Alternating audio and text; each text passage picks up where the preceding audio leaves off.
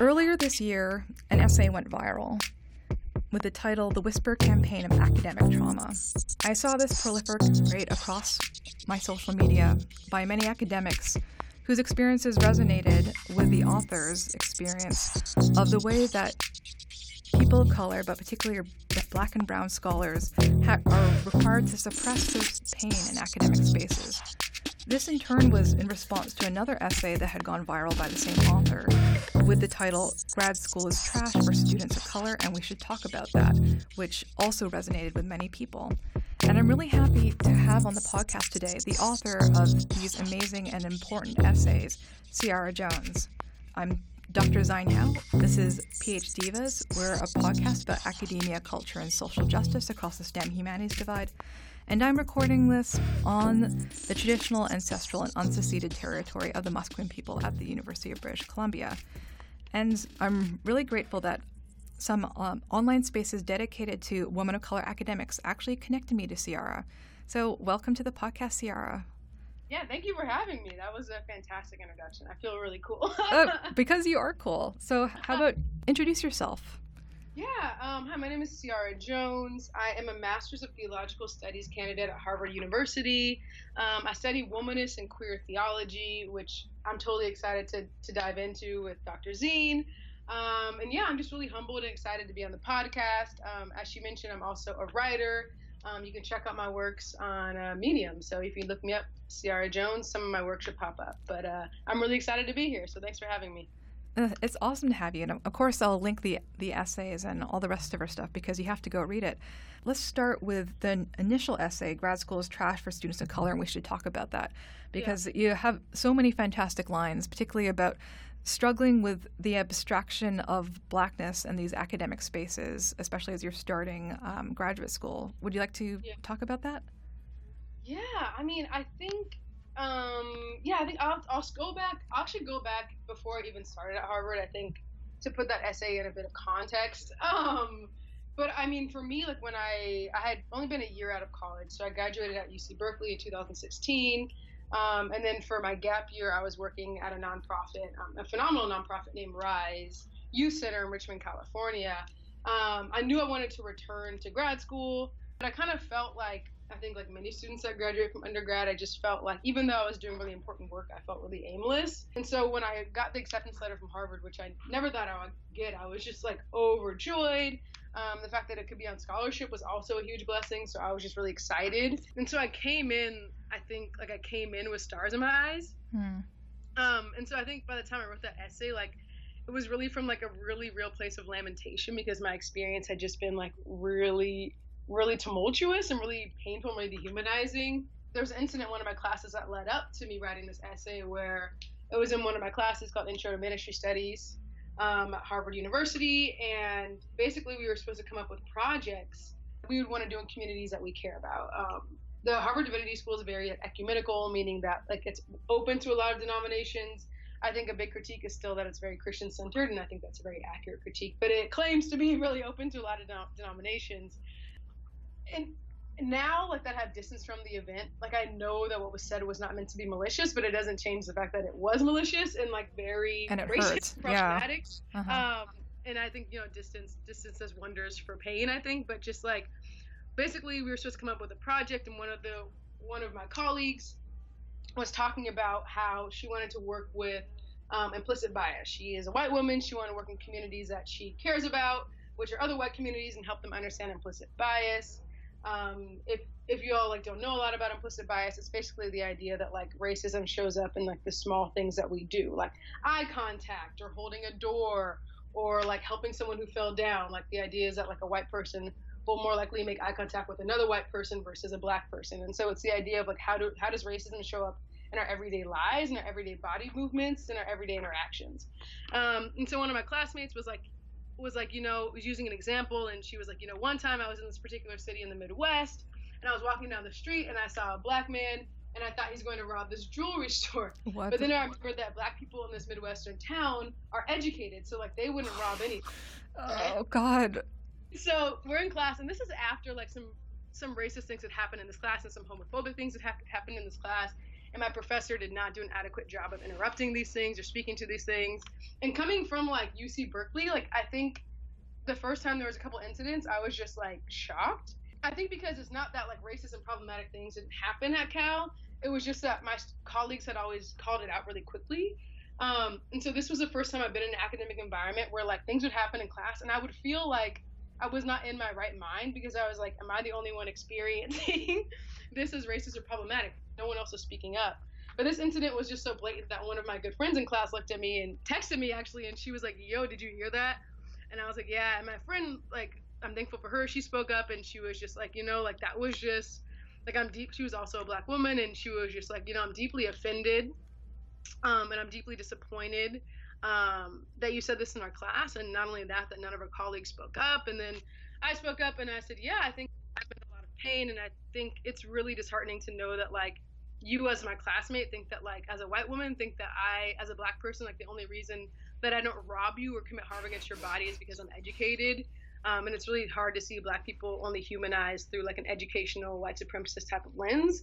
And the idea that like black people who are not educated or are not middle class are not fully human or can act fully human is like a really violent thing to bring up in this classroom. But I think what was also hard is like my professor didn't speak up until we spoke up. And so she started defending herself. Finally, my professor was like, you know what, let's adjourn for the day. I think that um, what the students of color and the black woman have said in this class is really important. And I think that we all need to kind of meditate on this so we left class. We were all pretty heated. I think what was telling too was like all the white women in my class like were crying. Oh God, white women's tears. Yes, like a lot of white. And I think what was interesting too was I also got to see a generation separation. Like younger white women were trying to interject with the older white women in my course to be like, just shut up and listen to these women. Older white women mm. were the ones that were really crying, which I thought was really interesting to see that generation separation of how white women were interacting with what we were saying. And there have been other incidents. I had a black female colleague in that class talk about, you know, like the fear that she has in speaking up in class, imposter syndrome. Instead of hearing her, white women kept being like, what do we have to do to make it so you feel comfortable in class? Like, what do we have to do to make it so you'll speak up? And then she was just like, you know, I just wanted to share my pain. I didn't want to be fixed. And so, like, there have just been slow incidents of just building of just a lot of racial tension in the course. But I didn't write the essay, I think, until the next class because we came into class and a friend of mine, like, I think in a very valiant attempt of allyship wanted us to debrief the incident. I didn't want to debrief it. I think as a black person who had already spoken up, I just wanted to move on. You know what I mean? Mm-hmm. And so we did a debriefing exercise, which actually, like, I'm kind of thankful for. It ended up being, I think, really telling, um, where everyone debriefed basically why they didn't speak up for the incident. But all the black people were like, we did speak up. So, like, and what was interesting was, like, all the white people were going around and sharing why they did not speak up about what happened in class. And everyone kept saying that, like, they didn't speak up out of fear which made me really, really angry because I think that fear is a luxury that white people have that people of color do not. Because if I'm always afraid to speak up for my humanization, like I'll always just be dehumanized. But like white people aren't the ones being dehumanized by this type of language, and so there's this option to speak up or not to speak up because you're not the bodies that are implicated in the kind of language that was put forth in our discussion. What were they afraid of exactly, or who, who were they afraid know. of? Like, I like like Xine, like I really don't know what they were afraid okay. of. I, I, I really don't know, you know. And so I think, you know, what my friend and I said. Uh, my friend's name is Courtney. Actually, she's amazing. Shout out to Courtney. But what Courtney and I were saying in class um, was that like your fear tells me that you actually don't know any black people. Like what you're telling me is that you've ever you've never befriended a black person and that you live a very segregated life because like I, if I as a cis person have a friend who is trans who I see being dehumanized, like I love that person and I care for that person and I will stand up for that person because I value their humanity. But I think when we actually don't have friends outside of our communities, um, what happens is like I think this fear of this like this this fear that maybe I would say like no, don't speak up for me or something. Like I don't know if it was a fear of blackness. I don't know if it was a fear of myself. Like I took it as not a fear of whiteness, but a fear of blackness, like a fear that like I would snap at you for trying to stand up for me. Like that's kind of like what I was teasing out like a fear that it would not be enough for mm. me or for Courtney or for other black people in this course. And so I think yeah, that's how I took it as like a fear of like actually like blackness, not a fear of like retaliation for whiteness, but a fear that we would say that what they did wasn't enough. And what I said was that like that tells me that you're not in community with people of color and black people and that tells me that you don't know enough black people to be able to stand up for my community and like i would appreciate if you stopped living your lives segregated mm-hmm. but i also think that yeah i just said like you know i think that it's a luxury i think that i'm really disappointed Um, and I think that at a divinity school, like we need to do better of like standing in the gap for bodies that are being dehumanized. And like I don't have a lot of sympathy for the fear that you feel. Yeah, and I think that's why I went and wrote the article after because I just like I think after that was so eye opening to me of like white students really don't like really do read about us, but they really have no idea what to do with us like when our bodies are in front of them. Mm-hmm. Um, yeah, like I think that I think I have a lot of patience as I I don't know why I have so much patience, but I've been having a lot of patience lately. Um, and so I do see my white colleagues growing, and I have grace for that growth. I do, and I think I have grace for that growth because I can't hold anger and resentment; it'll just come against my own body. Um, so I do have a lot of grace for that growth in that process. But it just made me realize that just because we read about things, and just because white people read about the dehumanization of of queer people, or trans people, or black people, um, or brown people, doesn't mean they actually know what to do with us in real lives in our real lives and that theorizing about someone is very different than standing in the gap for their bodies I, I totally agree. There's such a there's such a gap, and like there, it's easier for them to read it, and it's something far, an issue that's far away that doesn't implicate them, mm-hmm. and then it becomes so jarring for like black scholars and other scholars of color when well one of my friends was at a com- our first academic conference and yeah. she had this moment where it was like a panel on blackness with all white scholars and she realized she was the only black person in the room and to yeah. like have probably they're trying to bring in conversation like um, black uh, studies stuff, but at the same time, like to have dehumanization and pa- her pain being discussed in a way that was completely distra- uh, abstracted was so alienating. Yeah.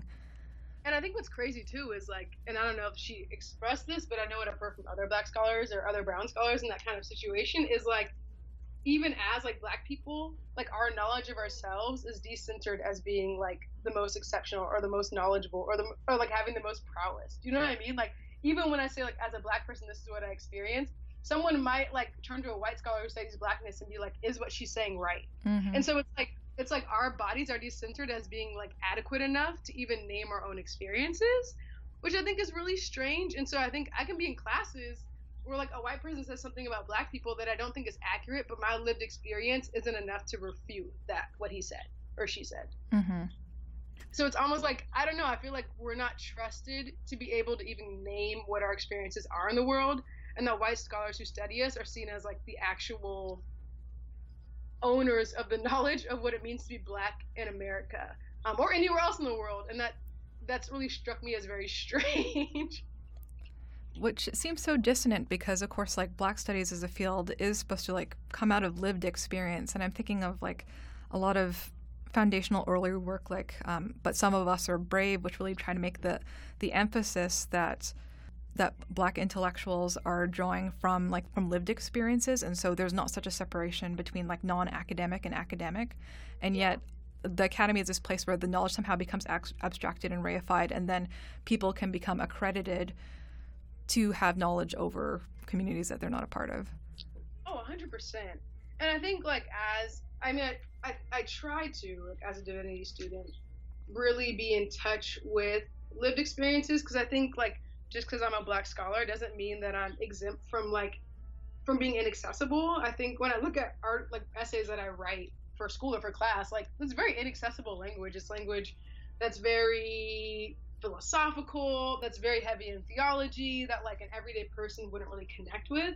And so I also try to keep mindful of that. Like, the academy is an intellectual bubble um, that doesn't always, I think, indicate like what's happening on the ground, what's happening in real people's lives. And so I think even as a black scholar, like I know that my blackness itself doesn't mean that I'll be connected to like what's happening for my community as a whole. Mm-hmm. Uh, because like when you're in the academy, it's a particular, I have a particular relationship to my blackness that I think doesn't always translate to like what every everyday black people are thinking and feeling and doing. And so I think like as academics, it has to be an everyday practice of being in touch with people outside of the academy to make sure our work actually has meaning beyond like I published a book. Mm-hmm. Um, but I think that goes into my larger critique of the academy being like really based on like individual gain and not on like communal uplift. Yeah, I think that's that's so you're that's so accurate. I'd also wanted to say that as you're talking about language, what really struck me with um, reading the essays as someone who didn't know you, like, was like you were so good at translating um, this to I think a, an audience that wasn't necessarily in the humanities, wasn't necessarily even not, a non-academic, and it was really powerful the way that you translated your, thoughts and experiences in both of those. I was wondering, so what was the Well, I guess like the second essay was sort of talking a bit about the the blowback that you got for the first, but Yeah. what was the experience of writing about it and like the initial reaction from people in your program or also people online that you knew and didn't know? Yeah, yeah. So I want to give a quick shout out to my brother, who is also an academic, who is phenomenal. And so um, the first time I wrote the piece, I'm pretty like, I'm actually pretty insecure about my own voice. It's something that I'm still coming into, and learning is valuable. I think especially online because people are so much more likely to comment with a critique than a compliment. Um, and so I definitely have fear around sharing my words. um, and so I like to lean on my family or close friends to be like, yo, is this good? Like, I think I'm just now learning to be like, if I write something, trust that it's good. But I sent this to my brother first, and I was like, what do you like think about this? Like, I don't know. And he was, and he was so kind to me, and he was just like, yo, I think that this is brilliant. Because I wrote it like, I remember I wrote it, I was just like fuming when I wrote it. I just gotten out of class, and we had done that debrief, and like everyone was saying they were afraid. And I was so angry that like my humanity had been so erased by like white fear, which is very violent. Actually, white white fear is just as violent, I think, um, as white supremacy because Mm-hmm. It's- mm-hmm. it's still like what happened in that. For me, what happened in that classroom was like me and my black colleagues were being dehumanized, but white people still made it about themselves and how they were feeling in that moment, and like could not even think about having empathy or sympathy for what I was feeling. Um, and I think I was so angry by that, like the way that like whiteness is still enveloped by itself, even when like blackness or brownness is being dehumanized in the moment. Like, like I think just like like destroyed my soul a little bit. I was just like, yo, like this is really really deep. Um, so when I wrote it, I wrote it just like I think I was like, just, like crying in bed. I wrote it in like a few hours, and I was just it was just like an angry write. Mm-hmm. Um, and so I sent it to my brother, um, and I had to thank him for editing that and for making me, yeah, for making me feel like my voice had meaning, which I don't think that black people always get to feel. Um, and so yeah, after the response, I didn't think it would be big. I thought I had 20 followers on Medium at the time, so I just put it on my Medium. I'd written I've written some stuff. I'd written for HuffPost for a little bit, and that's some things that had gone like a little bit viral, but not this viral ever ever. And so I just like posted it on my Medium, 20 followers, posted it on my Facebook, went to bed. And I think I woke up and it had like 10,000 shares or something. Wow. and I was just like, oh my gosh. And then I was like, is this how things go viral? Like when you have no intention and like when you just sad right in the middle of the night? I was like, there really is no rhyme or reason to going viral. That's what I learned from this. And so I came on the campus and like I had to leave pretty quick. So like I'm used to like so Berkeley has about like forty thousand students, like thirty five thousand. So even if I've written things that I've gotten like five thousand shares, like no one on campus knows that I did it. Do you know what I mean? Like there's anonymity because like everyone's amazing at Cal and like no one's really worried about you. But my program is still big for a grad program. It's 400 students. But I came on campus and like everyone knew. Do you know what I mean? Like, and I, and I was like panicking. Everyone knew, and I didn't really know how to engage with that, especially because like my program is mostly white. So it was like a lot of white colleagues coming up to me. Like people were coming up to me that were white and were like, "Yo, like." When you said this, like, did you mean me? And like, am I a good ally? And like, can we go to a beer? Can you tell me how to be a better ally? Like things like that and I was like, I'm too tired for this. like, I'm really tired. I think I also felt like, oh snap, like I'm at a private institution. I've never been at a private institution. Like, am I gonna get in trouble? Um, because I don't know how private institutions work as well. Like, I know public institutions, I have freedom of speech. I have no idea the legalese around private institutions. So I felt a lot of fear. I think I just felt too seen. And so I remember just coming into my room and like panicking. I called my mentor and I was like, "What do I do?" And she was on the phone with me while people were coming up to me, and she's like, "Okay, like get off campus, like go home, relax, drink some coffee, uh, drink some tea, and just like go to bed," you know. And so it was just a little bit overwhelming for me at the time, to be honest with you. And it seems like really overwhelming was not just the response, but even in that moment, as people, white people around you, were trying to be like, be allies, that was also demanding so much more labor from you, Yes. and that was And I hard. think- yeah, I think that what I wanted in that moment from people that knew me and like cared for me was like just to be held. I think and to be like, yo, like you put this online, like it's really viral. It was also on HuffPost. I actually took it off HuffPost. That was a decision I made because I was just so stressed and I just wanted it to be in a personal place because I didn't want it to get too far.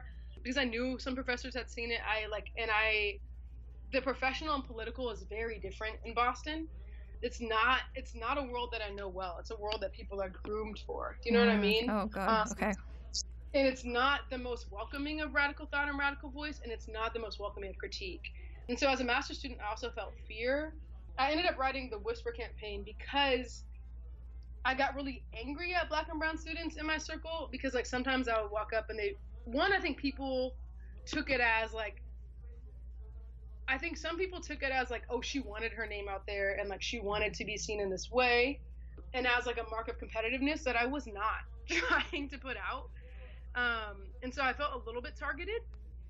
Um, and number two, I felt like people, students of color that wanted to support me, still would say things like, "Oh, like, are you afraid?" or like, "Are you this or that?" And even when I wasn't that afraid, it just started to make me afraid. I had people that would be like, "Oh, I loved your article, but like, you know, like that was really bold." I had someone, one of my, like, someone that I consider a friend, call me and be like, I saw your article, it reached all the way over here, but like as a black student, like you need to know that like if you want letters of rec and if you want this or that, like you can't say this. And I remember hanging up the phone and being really angry. Because like for me, I'm like, yo, if you're my friend, like you'll encourage me to be authentic in my voice before you encourage me to politic for a job that I don't want anyway.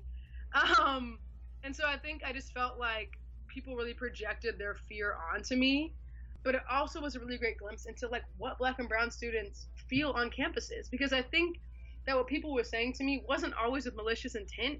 I think it was with a real desire to protect me but what does it mean when black and brown students have a very real fear of their voice and their authentic feelings in the academy? I think it says a lot about the silencing that's been going on for sure. I just want to quote um, from your essay. There's so many fantastic lines, uh, but I think that these ones in particular speak to some of the essence of the essay. Um, and so, from Ciara's essay, as we repress our own pain, we begin to inadvertently project our repression onto others. We tell other students of color that they should not speak out, partly to protect them from our similar rejection and partly to save ourselves from having to excavate our own trauma. Watching someone live their truth can be incredibly uncomfortable if we are refusing to recognize our own, which was amazing. And I had so many friends when they were sharing it, like excerpt that particular quotation. Well, thank you. yeah, I want to shout out Brene Brown. um, I'm a huge Brene Brown fan. Like, I would, I don't want to do a PhD, but if I did, it would be in sociology under Brene Brown because I think that she's amazing. I mean, a lot of the the pieces that I've kind of been drafting now for the summer have a lot more to do with like love and self love. I think they've gotten a bit away from racial critique. I mean, there's still a lot of racial critique, critique in there, but I think yeah, like what I found was I would go home from a day at school and I would feel anxiety about my writing. Um, I would feel a lot of shame about my voice. Like I would really like there were days where I really felt like wow, like I did something wrong. Like like I really felt like I'm an idiot. Like I have achieved admittance to Harvard University and my colleagues are right. Like why would I sully that like why would I even put that on? Like why would I even engage with things Harvard has done wrong? This is Harvard. Like why would I even engage with my dehumanization? And then I remember like meditating and being like this is not okay. like like this is violence and this is traumatic and like what I'm feeling is not mine. Um, but a culture of the academy that's really toxic where we tell people to like leave their truth at the door to be palatable. And if I live this way, like I will be a shell of a human being. Mm-hmm. That's really how I felt. Like I just felt like no degree is worth my soul. Um, and I think that we ask black and brown students to like leave everything on the ground leave every part of them that they love, leave their stories, leave their narratives, leave their truths on the ground to be palatable in these networks. And I think that that's a loveless thing to do. The problem is, like, even with that type of well intentioned policing, even if you played by that game, that's often not enough.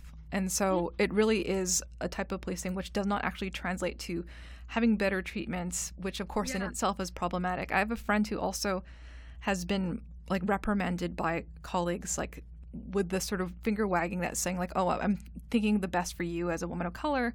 Mm-hmm. And my mm-hmm. friend's like, "No, like I want to if I'm going to be in the academy, I, I want to be able to represent myself, but also I know that even if I didn't do those things, if I didn't speak up, I'd still be considered an angry black woman."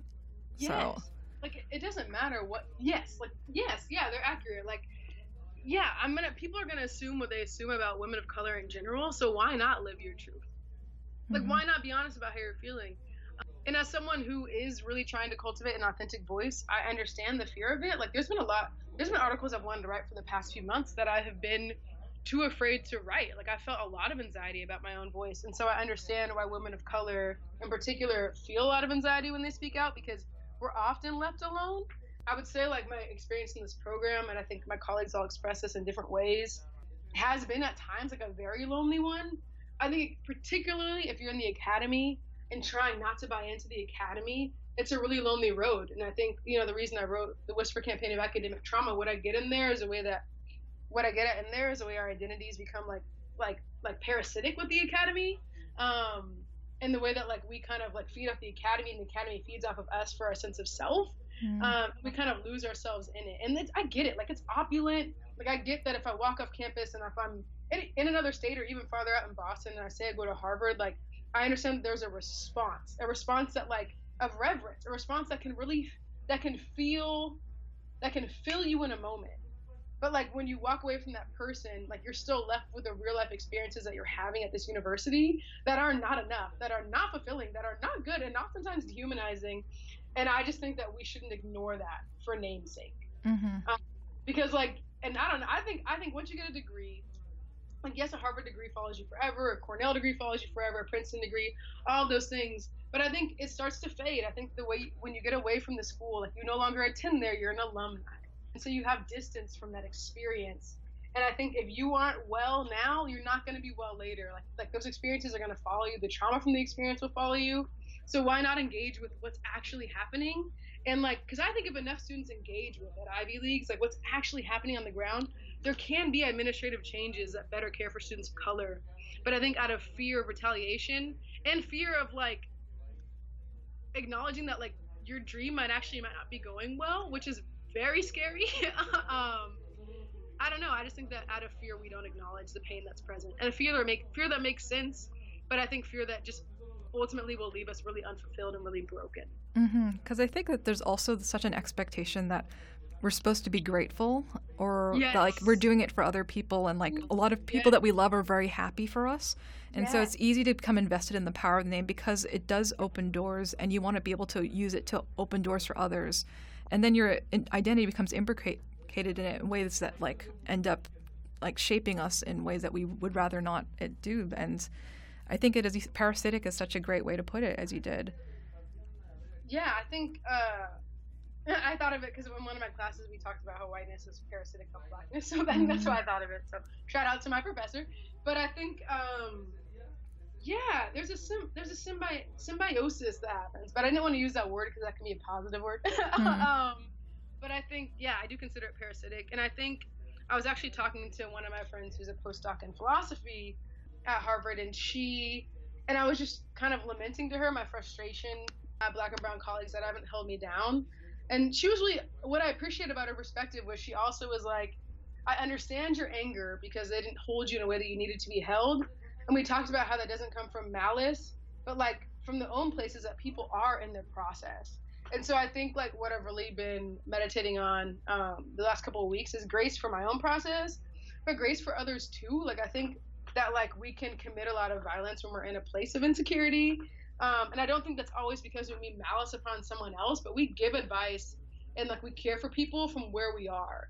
And so I think I've really started to see this not as like a personal attack against me, but as a systemic issue in our academy of students who have low self-esteem, like mm-hmm. of students who feel like their work is like the whole sum of their self of their of themselves and like how do we teach academics that they're more than what they write um, and that they're more than what they they're more than just a student that they're a full person that has value um, and how has our culture of critique in the academy really taken away people's ability to care for themselves because that's I think that's what I've seen the most. Mm-hmm. And I was wondering, does this um, speak to the particular work that you're interested in doing during your masters?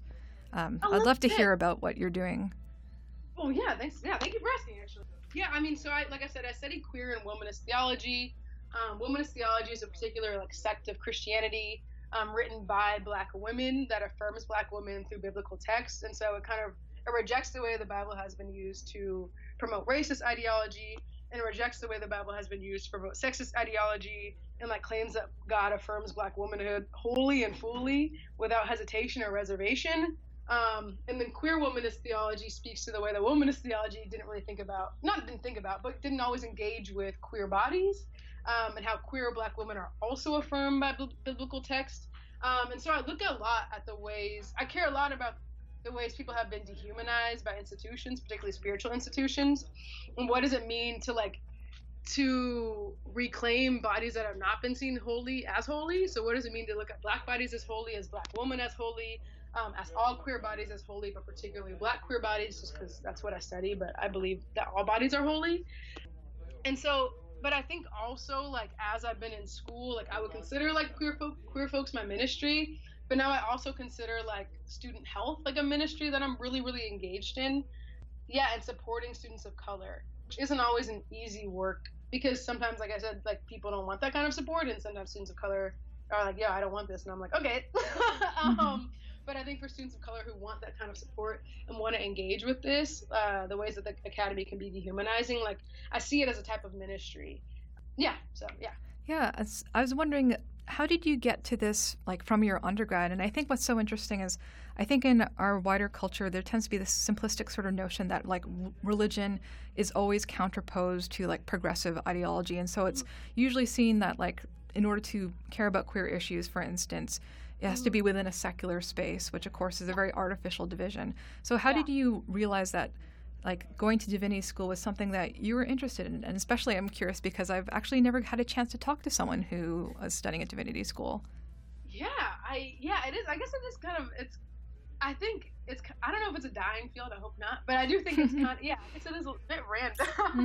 but actually i mean i was i was i've been really into my faith my christian faith since i was a kid when i was 13 I got really into Christianity. I wanted to be a pastor like ever since I was 13 years old. I can't explain it to you. I've just like always thought it was the coolest job. Um, and I think it was because like people would come into church like with financial issues and physical ailments and marital issues and like deaths in the family. And I would watch people like over the months like leave so encouraged. And I always thought like that is like the greatest job in the world to like make someone believe in their own life again. Like that is the coolest that is like such an honor. Like to look at someone that's like downtrodden or defeated and make them believe in themselves. Like I think that that's really cool. And it also gave me like this worldview of of like grace and forgiveness and mercy. Like and I think and I think actually that's one thing that sometimes I lament in my own writing. Like I want grace to come through more that like even when I talk about like incidents last semester, like I'm not saying that from a place of anger or rage, like but I understand that like claiming how I feel about something doesn't mean that I also like have to hate you. Like I can claim that you like I can claim that you like perpetuated harm against me, but I don't have to be angry about it. Like I can like move into a place of forgiveness. Like I'm allowed to claim my anger and I'm allowed to let it go. And so I do kind of wish that came through my writing more. Like I definitely want grace to be like uh, I want grace and love to be the, the primary the primary things that come through in my writing. But um, yeah, and so I think like my faith just gave me like a really a worldview that really worked for me, um, where I could see everyone as intrinsically worthy and everyone as intrinsically valuable, um, and see myself as intrinsically worthy and valuable, and I loved that. Um, and then when I got to college, I started also to realize the way that like my church was like way too conservative and homophobic and problematic and racist, and so I really had this like undoing around 20 years old where I was like, yo, the church sucks and this sucks and this is not inclusive, and I hate it. Um, and then I started meeting like a lot of queer Christians, um, folks that had my identity, um, and I really like reconciled and really believed that like God still loved them and still loved their communities, even when the dominant church narrative was like problematic as hell.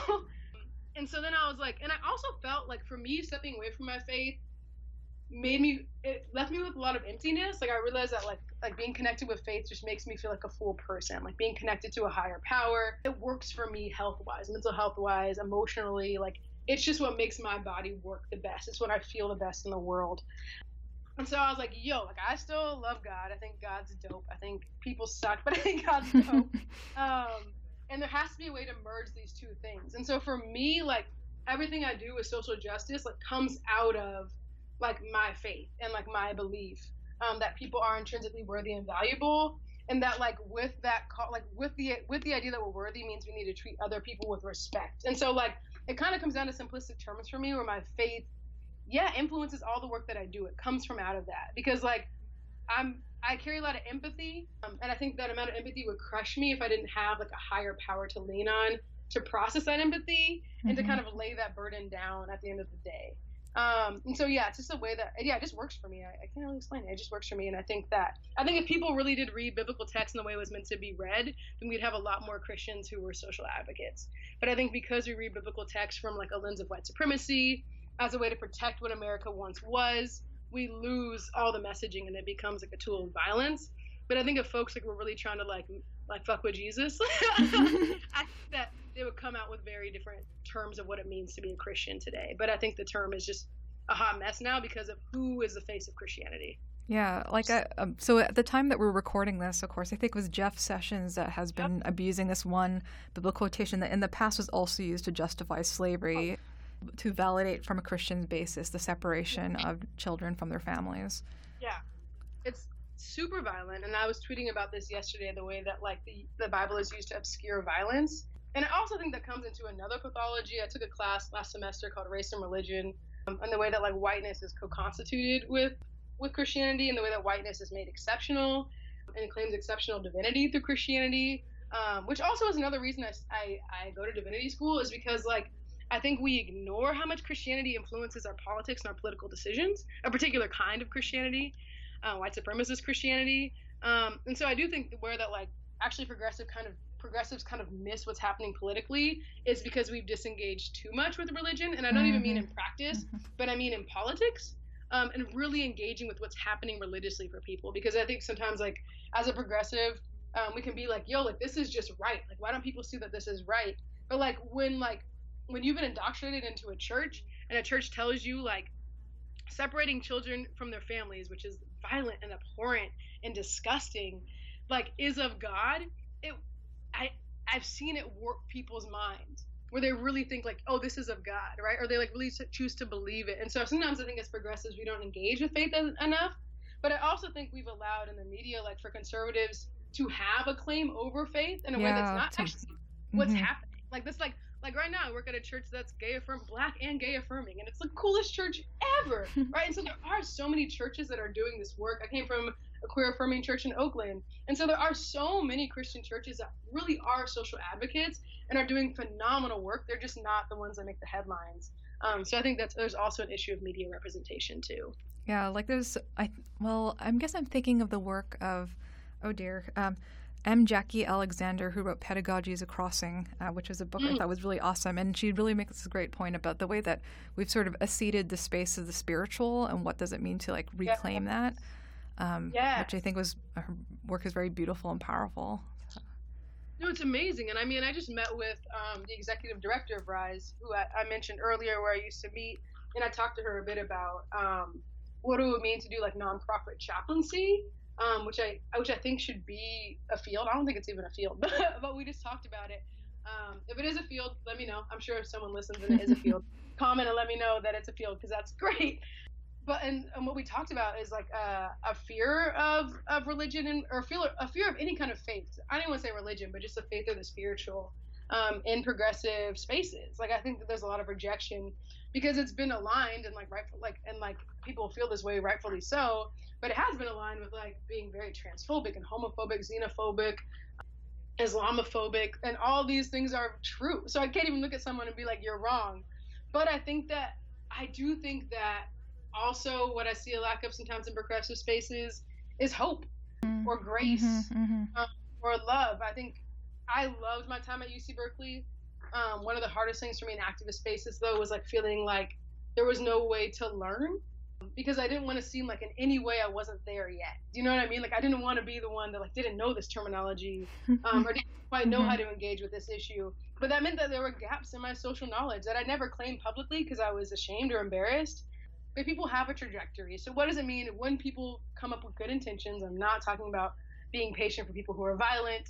Um, but what does restorative justice look like when someone doesn't know terminology, or how do we teach people, or how do we bring them into the fold?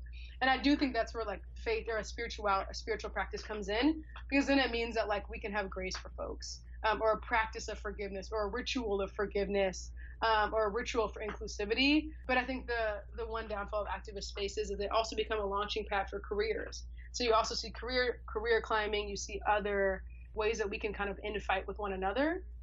And I always wonder how a faith practice could could engage with those things. Yeah, I think that also speaks to well, there's been a lot of um, pieces in the last couple years about the way that social justice spaces tend to revolve around like exile culture or call out culture. Yeah. And you're really Yeah. talking to being like, what does it mean? I think you said to, to hold people and to try to make not just be in the space of the negative, but how do you create? How do you flourish? How's their thriving as opposed to yeah. just critique? Yes, because I mean, as human beings, like again, like I'm not I'm not talking about living space for people who are being actively transphobic, mhm. anti-black, or racist. That's that's not what I'm saying. But I think for folks that are like like I have definitely like said wrong things in spaces. Like I just have. Like Yeah, same. Yeah. yeah, I mean, coming from a conservative Christian background and like one, not even having knowledge of my own queerness, um, and I'm sure saying problematic things along that journey, you know, like because you're unlearning. When we're in activist spaces, I don't think it's learning as much as it's unlearning. Um, like we're unlearning so much. Like what you're saying is like what these spaces do is they like challenge dominant culture, which we're saturated in every day. And so we have to give people grace in that process to unlearn for themselves. Because like there, like there's so many things happening. Like one, you're like you learn something new, which makes you engage with your own life experience different. Maybe you think about memories and you realize that's actually a traumatic memory, or like in that moment something racist was happening or homophobic was happening. Your family, like you're learning about your family ties. Like so many things are coming up in those spaces. At least for me, like I'm like when I learn something new, I don't know about anti-blackness. I look back at a moment from even like elementary school and I can be like, wow, like I was experiencing racism there. Like that's what was happening for me. Um, and so I just what I've learned is so much is coming up for people that like maybe someone will say something harmful to me and they didn't mean it, but it's someone that I'm in community with, so I can call them in and I can say like, yo, this harmed me in this way, and if they show like a true desire to get better, then that should be. I think that can be enough, and I think that we can move forward in relationship because all of my friends like they've they've said things to me that weren't accurate. I've said things to them. Um, and I know for myself, like the first time I feel like I really ever really messed up an activist space, like that someone said like, "Oh, that was the wrong thing to say," like it took me out for like a day. Like I felt so bad. Mhm. And I remember thinking like this kind of guilt isn't sustainable if I want to do this work. And I think what call out culture does is it guilts people into silence, um, but it doesn't let them engage with grace. Because I think what we really want to say when someone says something wrong is, I believe in you enough to tell you this was wrong, and I believe you can be better, and I believe you to be a good person. So like, let's get up and keep walking together. But what happens is we say like, you are wrong, and like you messed up, and leave. And so then people leave and they feel downtrodden and dejected. And I think like, what does that do for the community space? I don't think it's useful. hmm To sort of go back a little bit, um, since you said you work on a womanist theology, but also queer womanist theology, Mhm. and I'm sure that like uh, perhaps our listeners are not as familiar with those fields. Would you like to talk a little bit about like maybe the intellectual history of that, or like names people should know about, and like what people talk um, about? Womanist theology has some great names. Emilie Townes, who I believe is the dean of Vanderbilt. I think so. Let me. I'm looking it up. Make sure I'm accurate about. It. Uh, yeah, she's associate dean of academic affairs at Vanderbilt. Um, there's Pamela L. Lightsey. Uh, she was at BU Divinity School. I believe now she's switched to Chicago. She wrote a book called Our Lives Matter about um, what it means to be a black queer woman and a Christian who she's amazing. Um, yeah, I think she left to Chicago, but I know she was at the Divinity School at BU and she was incredible.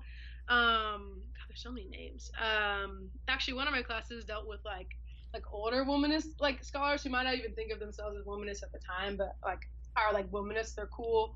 Um, one of my professor does work with a woman named Zilpha Elaw, um, who was a traveling preacher in like the 1800s. Um, and so like black women have been doing this like basically womanist theology is like yo black women have been preachers forever even when the climate was extremely unwelcome like Mhm. extremely unwelcome um, and they'll continue to do it forever because like black women are doing it because they love god not for any kind of acclaim um, queer womanist thought is a bit newer so womanist theology has been around for a while um, there's jacquelyn grant um, who was at bennett college or i don't know where she's at now but she's also a theologian who was incredible. So there's just a whole bunch of black theologians, black female theologians that are doing phenomenal work. Oh, another book I want to plug actually. There's a book called Stand Your Ground, um, which is about the theological history um, of the murder of Trayvon Martin, like what was Mm, happening theologically in Stand Your Uh-huh. Ground laws Interesting. um, which is which is an incredible text, um, also written by a queer um, black woman pastor. Um, so the history goes back far. Like I said, like when you're looking at like Zilpha Elaw or other um, black theologians, uh, Old Elizabeth, like women around the 1800s, like this work has been happening since slavery that black women have been preaching. And it's also been happening since slavery that just like white theology was unwelcoming to black male preachers, that black theology has been very unwelcoming to black female preachers. I did my research, my undergrad research, actually, my undergraduate thesis, um, on like black female clergy members, and I interviewed about four, um, all who had their Master's of Divinity or higher. And they all talked about, you know, like men getting hired above them in churches, even when they only have a BA or a high school degree. Um, they talked about the church being unwelcome to them because they were single and so we still uh, we talked about they talked about like men being paid more than them in the church still or being let go for no apparent reason or being told that women should sit in the back of the church. And so these are still narratives that we have happening um, in the black church and the church at large. And so both of these uh, womanist theology and queer womanist theology simply engage with what it means to be a black woman in the church and kind of say like yo like we have a long long way to go um, but we're here and we're not going to go anywhere I guess on that note, then, what do you see is happening uh, next as you finish up your uh, master's degree? I, I, guess that's a, that's a huge question, but like I feel like you have such uh, aspirations and like it's going to be really exciting, whatever you choose to do. But well, thank you. You're making me excited because I feel scared. Um, it depends. Some days I'm like, I'm gonna get ordained and then like open up like a the large i mean like my dream well, i don't put, my, put out my dream because i hold my dreams close to my chest but um i would love to get ordained um and do inclusive ministry um I would love to write more. I would love to get like a job at like a at, as a columnist columnist somewhere, um, like working around like religion um, and race and like probably like self love, self help. I would love to do self help work.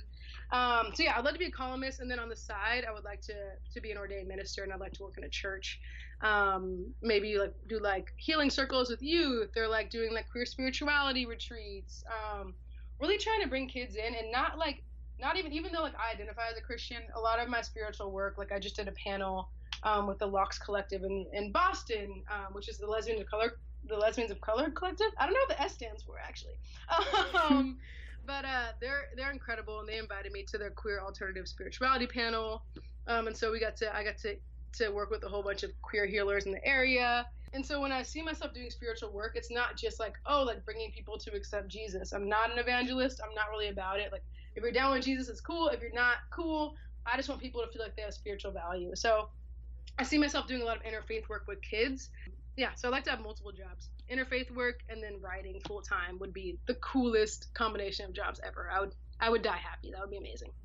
I feel um, like you would be amazing at it. Like I, you are legitly like a public intellectual now that's been speaking oh, like speaking truth and other people's truth. That like I'm just really excited for what you go on to do. As I said before, um, are there, I guess, any clo- other closing things you'd like to bring up?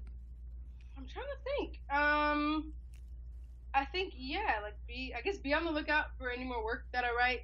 That's cool when you guys read it. when you all read it, I feel really cool. Um, yeah, I think I think I'm just like really grateful that you had me on. Um, I'm grateful that well, actually one of my friends reached out to you, which was really cool. So thank you to that friend for reaching out to PhDivas and letting me know that you all shared my work. Um, and thank you for what you do. Um, thank you for the oh. for the podcast that you put out. That really helped me um, engage with the academy better and also just feel like a full person in a place where I can't always feel like that. So oh, I'm really grateful for what you all do on this podcast. um, and I'm really humbled to, to be a part of it in any kind of way. Oh, thank you so much. And I do think, like, because I feel like grace has been one of the themes of the discussion here, like, you've been sending so much grace out into the world. And I'm sure that I hope that you've been hearing from people about the good that you've brought into their lives because you've been able to articulate these things. Um, but I'm sure that there's so many other people who haven't written out to you who feel that way, and so I hope that you feel that love in some well, way, shape, or form. Well, thank you. I think uh, last thing I'll say is I think it's a hard day. Like I think to anyone, like actually, last message I have to anyone who puts out work publicly, like I know that it's terrifying. I think about now. I'm like I'm thinking about this podcast, and I'm like, did I say everything right? um, because like critique is such a common thing. Um, but the folks who put out work, like, thank you for being brave in this moment because it's a really hard time to put your work out into the world when someone, when you can t- spend hours on something and someone can comment like five seconds later, you suck. and so I know that it's really hard. So it's one of those. You all and like anyone else who puts out work, um, that is their own creative work because I know that it's really scary. But keep doing it because it's really worthwhile. So. Well, thank you so much, Ciara, for joining me on PhDivas today. To our listeners, please check out her work, which is absolutely fantastic. Of course, we'll link to it. Uh, please like, subscribe, and share this uh, episode if you enjoyed it. And take care of yourselves, and perhaps think about grace in your own lives and in the lives of those around you. Thank you. Thank you so much, Xine. I appreciate it.